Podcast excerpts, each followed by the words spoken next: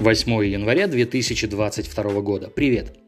Группа исследователей из Германии пришла к выводу, что бессимптомное заболевание коронавирусом не проходит бесследно.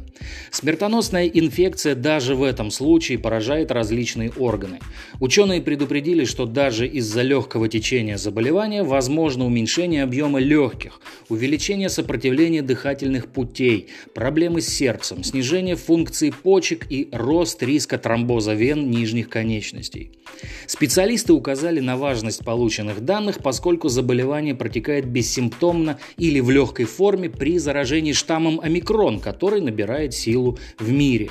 Тем временем группа ученых с факультета биологических наук Университета Кипра обнаружила новый вариант коронавируса – дельта-крон, гибрид дельты и омикрона.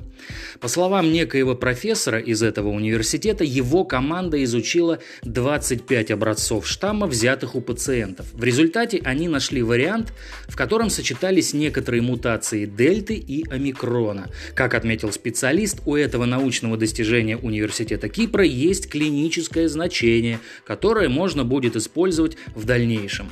В свою очередь, министр здравоохранения Кипра заявил, что так называемый дельта-крон не вызывает озабоченности у властей, поскольку это сочетание двух мутаций уже имеется в стране.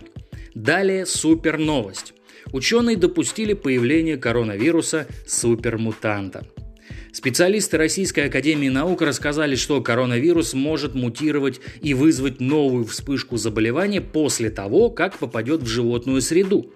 Необходимо тщательно отслеживать всю последующую судьбу омикрон-варианта, как у людей, так и у животных. Нельзя исключить, что при прямых и обратных передачах однажды может появиться и некий супермутант, объясняют ученые. Они также не исключают, что мутации коронавируса, образовавшиеся среди животных, могут представлять для людей крайнюю опасность. Дословно так. Предыдущий SARS от летучих мышей попал к мелким млекопитающим, а от них уже в организм человека. Он изменился настолько, что начал вызывать тяжелые заболевания. Теоретически, если в популяцию летучих мышей какой-нибудь коронавирус попадет и изменится настолько, что станет патогенным для человека, то вполне возможна новая вспышка коронавируса. Ну а на закуску новости из страны восходящего солнца. Мужчина с ножом забаррикадировался в японском мясном ресторане в центре Токио, взяв в заложники директора заведения. Уточняется, что инцидент произошел в субботу ночью, когда неизвестный заперся в ресторане корейской кухни недалеко от станции метро. Согласно имеющимся данным, сотрудники полиции проводят переговоры с мужчиной, о требованиях которого пока ничего не сообщается. На сегодня все. Конец связи.